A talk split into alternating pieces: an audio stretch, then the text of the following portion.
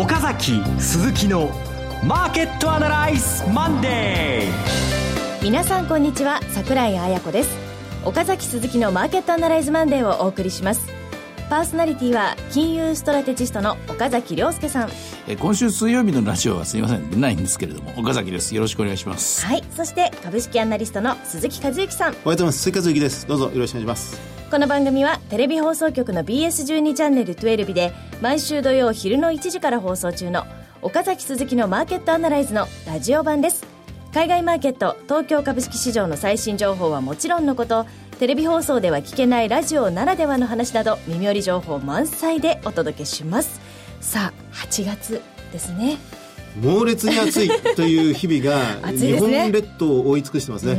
なんか今年の夏は始まる前はひょっとしたら冷夏寒い夏かもしれないなんて。そんな話もありましたね、はい、いや企業決算も随分ね、出てきてます。あの例年以上にスピーディーに出てきてまして、うん、7月末の段階でもう半分近くの企業は、ね、決算発表してますね。難しいですよね。なんか7割ぐらい増益してるって今日もね新聞報道されてますけれども、はい、増益してんだけど株式市場はちょっと違う反応になっててこうなってるところ読まなきゃいけないところですよね、ね、はいじゃあ中で詳しく伺っていきたいと思います。それでは番組を進めてまいります。この番組は株三六五の豊か商事の提供でお送りします今週のストラテジーこのコーナーでは今週の展望についてお話しいただきます。いきなり週末 TPP 合意できなかったっていうですね、ちょっとショッキングなニュースから来てて、しかも言い出しっぺのニュージーランドがこんなんじゃ嫌だと。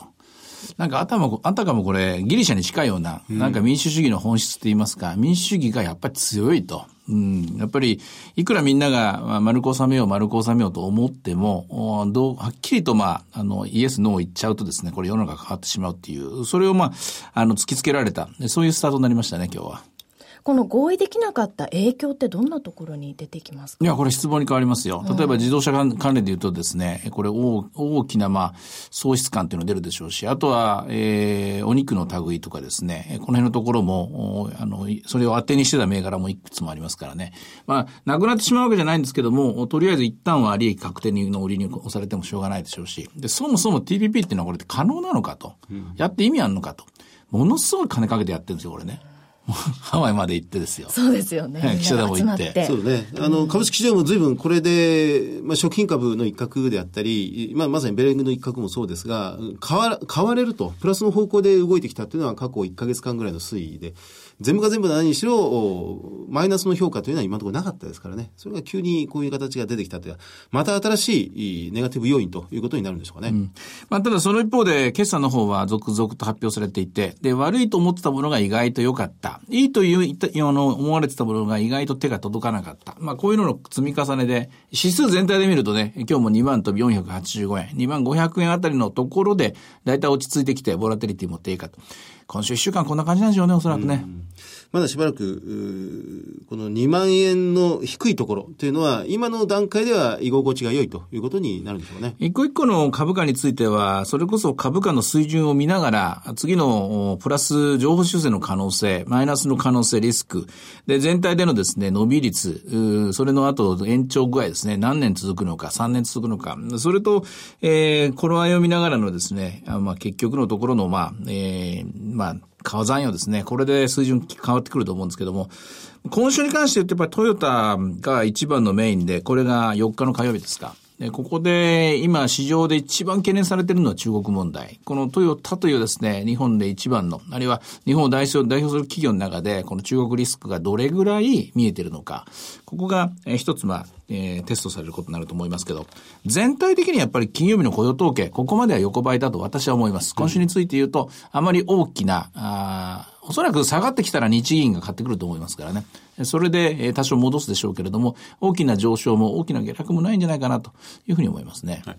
あの、まあ、決算話が及びましたので、もう早速、先週の土曜日に放映されましたテレビの方のマーケットアナライズで、鎌田新一さん、ラジオ日経の B1 記者にお越しいただいてお話を伺って、ファナックと東京エレクトロンの悪い方の決算の分析なんかもしていただきましたね。で、あの時に、まあ、あれ、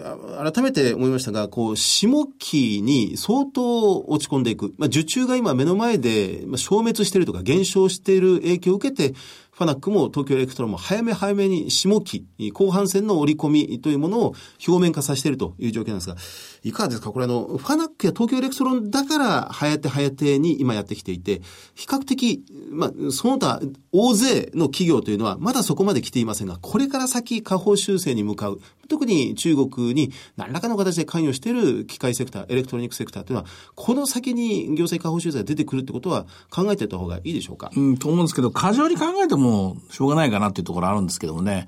というのは中国の場合はまだまだ手は打てますから、本当の景気後退にはならないでしょうし、ただ、景気後退にはならないんだけれども、一方では在庫調整っていうのをちゃんとやったことがない国ですから、国全体として市場原理が働くのかどうか、その大きなテストに向かってますのますので、まあ何があるかわからない。今日も、えー、上海株は安く始まってるみたいですからね、株式市場そのものに関して言うと、やっぱりこれ、えー、厳しい試合というのは、いくら政府が、えー、笛吹いて太鼓叩いてですね、お金出しても、もう上がるもんじゃないですからね。これ市場原理が動かすもんですからね。市場原理を、えー、潰してしまいましたから、そういう意味ではしばらくがきついでしょうね。ただまあ、ファナックの話、えー、東京エレクの話、あとまあ他にも三菱電機、それから富士通、いろんなもので若干の下方修正がありましたけれども、必ずしも全部が全部中国の要因ではないし、えー、いろんなものが重なっていると思います。需要としての中国要因、それから供給過剰って言いますか、飽和状態になったスマホの問題、あとはまあ、エネルギー価格のの下落の問題、いろんなものを抱えながらですけども、総じて日本企業は利益を出している。これが現状だと思いますね。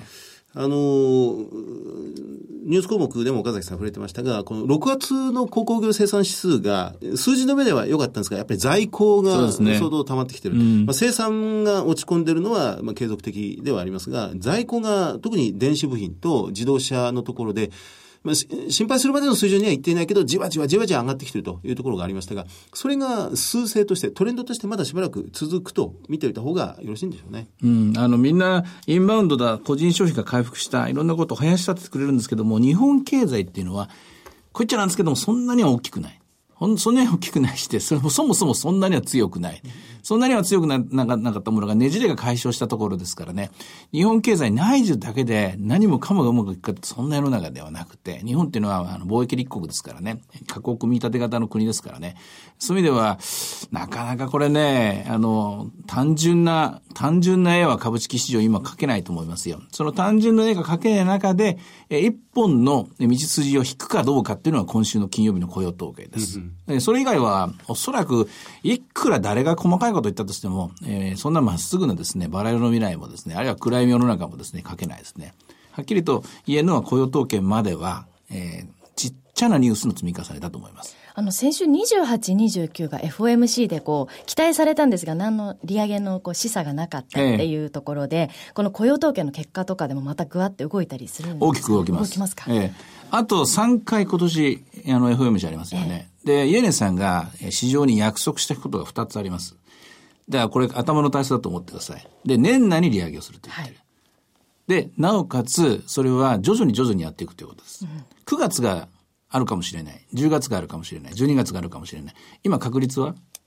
えー、っと、確率。3分の1ですよ、ね、あ、そういうこと。はい、3分の1。じゃあ9月がなかったとしましょう。はい。そうすると10月、12月確率は ?2 分の1。じゃあ10月がなかったとしましょう。もう、ぜ、1回。でしょ？はい。と考えると、うん、当然それに対してマーケットはこれ準備していくのは当たり前ですから。うん、そうすると少しずつですけども確実に織り込んでいかなきゃいけない。うん、こういうことになりますよね。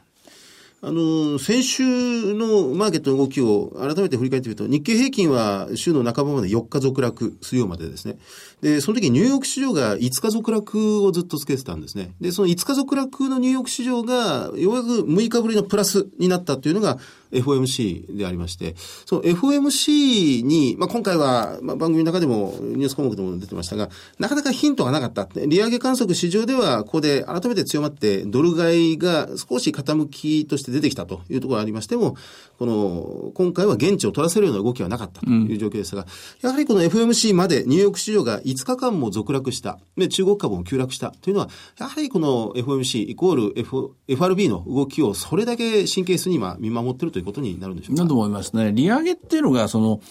単単にまあ、その知らん顔して、日本の場合はね、日銀が利上げしてもあんまりその通り反応しないっていうのがあるので、体質的に見てないところあるんですけども、アメリカの FBI の、FBI じゃない、FRB の利上げっていうのは、これ、はっきり言ってその、あの、それまで眠っていた資金需要を呼び起こす力もあるんですよね。つまり、ね、ゼロ金利ですよ、低金利ですよ、安心してください。あの、そんなに金利上げませんからっていう時代から、いや、金利を上げますよ。お金を借りたい人は早く借りなさいっていうメッセージですから。そうなると、がぜ動くわけですよね。うん、ここがポイントだと思うんですよ。で、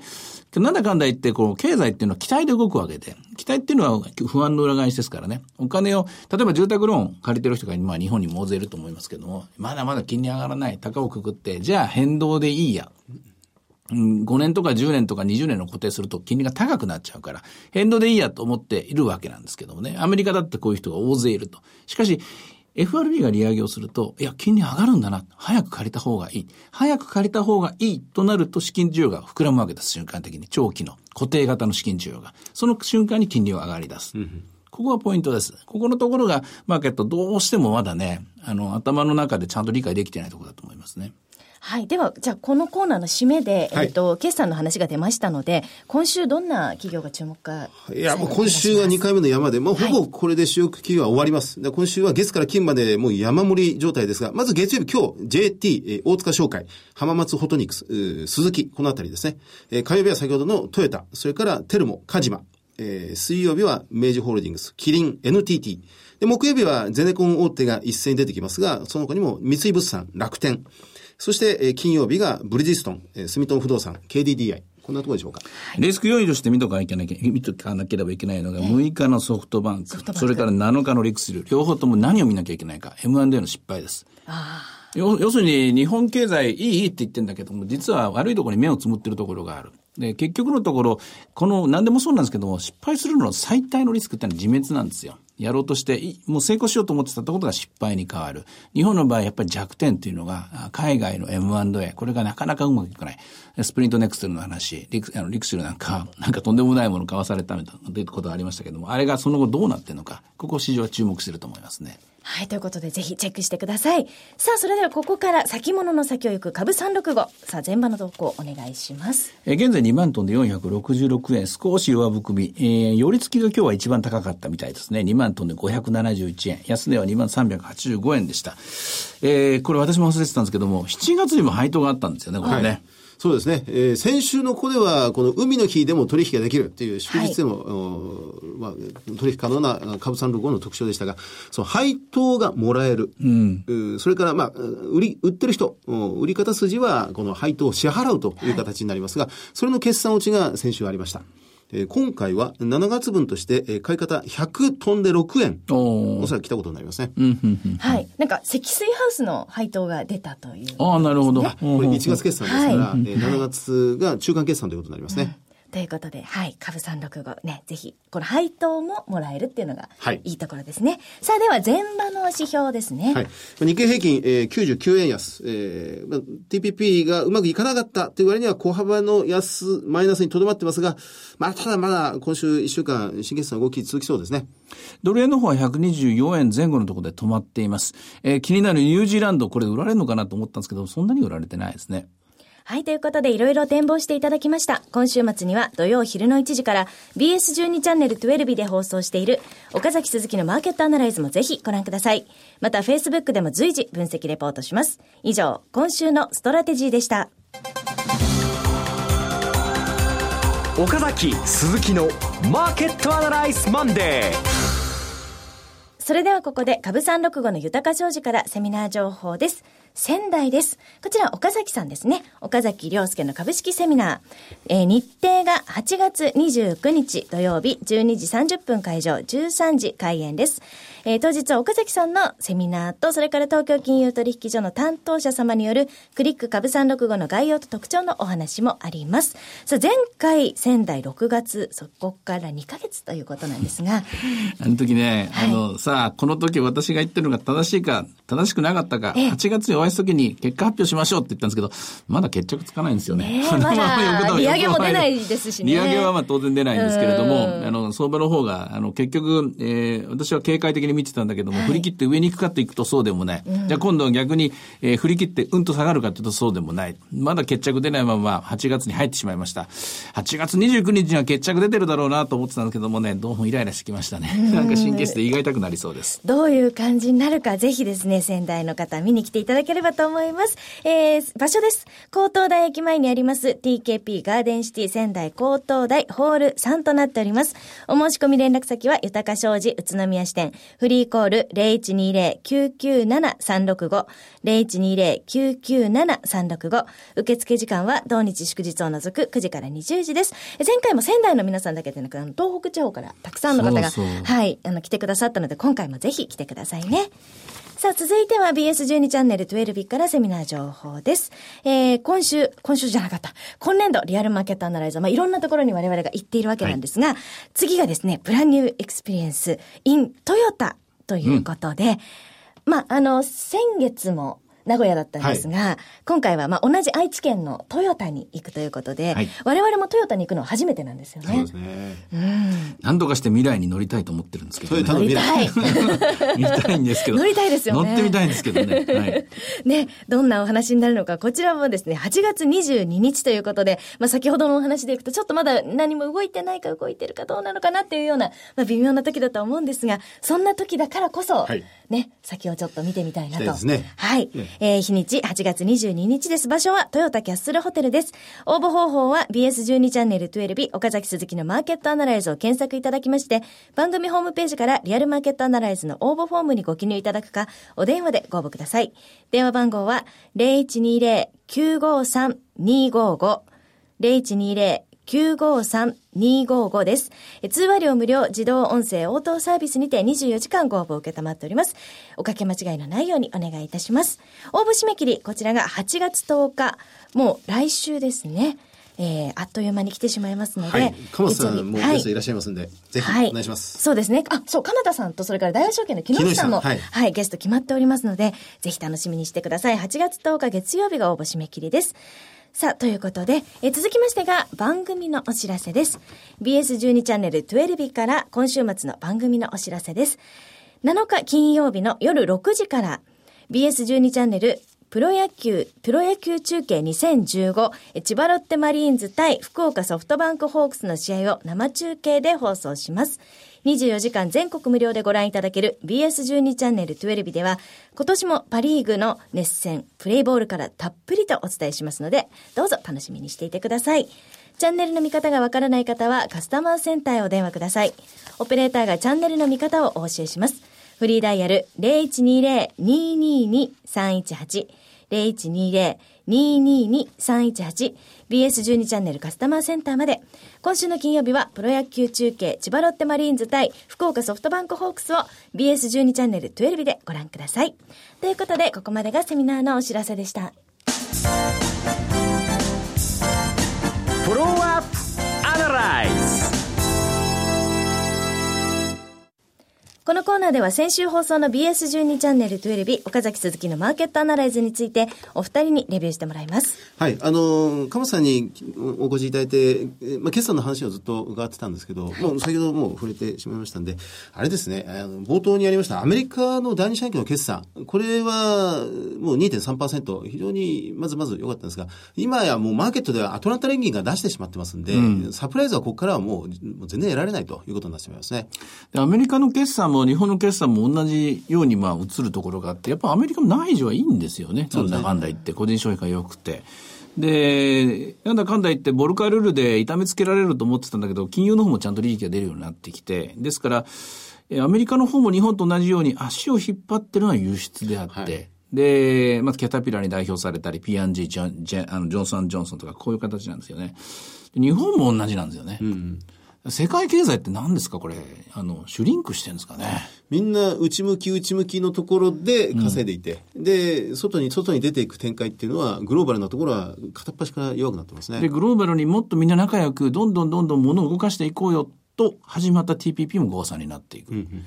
何なんですかね、これね、今動いてるものっていうのは。本当ですね。なんか、ふとそれだけ考えてしまうと、相当もう愕然としてしまう、かなり恐ろしい世界が待ち受けているように感じるんですが、世界のマーケットは、先読み先読みするはずのマーケットは非常に株価は安泰であるというところ、うん、特にニューヨーク市場がそうですね。まあこれ、え一つには、金利が正常化していくということを、ポジティブにもネガティブにも両方取れる時代なんですけども、やった方がそれはポジティブですよ。やられることになったわけですからね。で、まあ、例えば中国が失速してるとか、原油が失速してるとか、いろいろあるけれども、しかしそれはそれで原油の安くなることであれば、例えばコストがさ安くなるんだから、それは利付価値が生まれる。で、中国に関して言うと、それはあのまま走り続けて爆発するよりは、ここでスローダウンした方がいい。これも長い目で見ればプラスのはずだ。いろんなものの見方があると思うんです。ただ、いずれにしてもマーケットっていうのは、これ、